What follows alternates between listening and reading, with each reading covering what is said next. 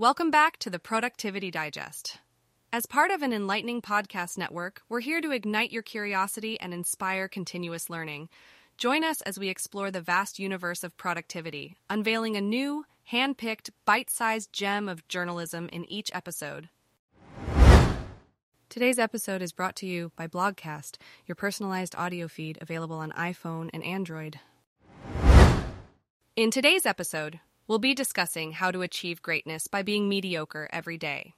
It may sound counterintuitive, but building a better than nothing habit can help you make progress towards your goals without overwhelming yourself.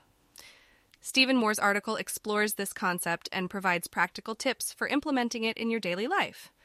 So if you're ready to learn how to make progress towards greatness, even on your most mediocre days, let's dive in. How to achieve greatness by being mediocre every day. Try building a better than nothing habit. Written by Stephen Moore.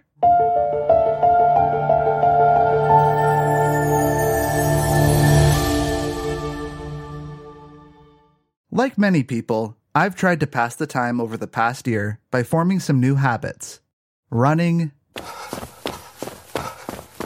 baking, writing every day, learning new card tricks to dazzle friends at future dinner parties. Those will be a thing again, won't they? Each of these pursuits started strong. Until I gave up shortly thereafter. I had lofty visions of being good at these things immediately, and I just didn't like being bad. But that was the problem. I was fixated on high achievement when I should have been focused on repetition. One, two, three, one, two, three.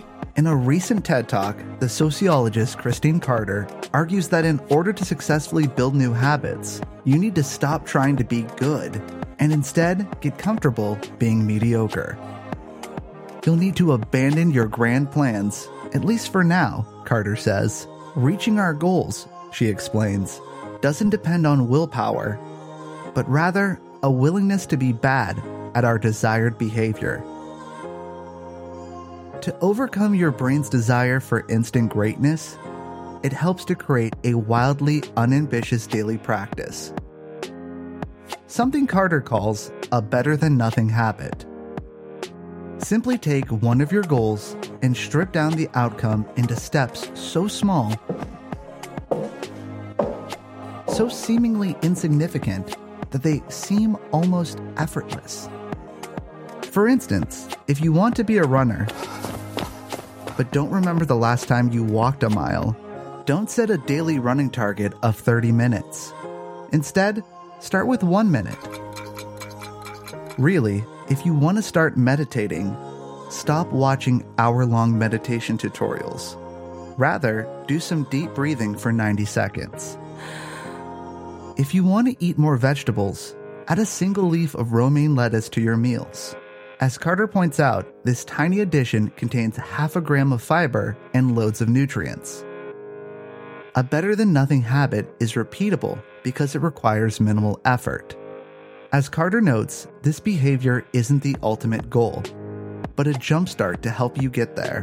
By taking these minuscule steps, you hardwire the habit building process into your brain and lay the groundwork for more significant changes in the future.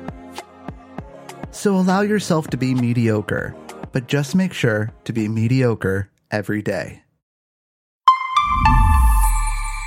Blogcast. If you enjoyed this, you may also like our other podcasts the Self Improvement Digest, the Psychology Digest, and the Life Digest. Stay curious, stay inspired, and thanks for listening.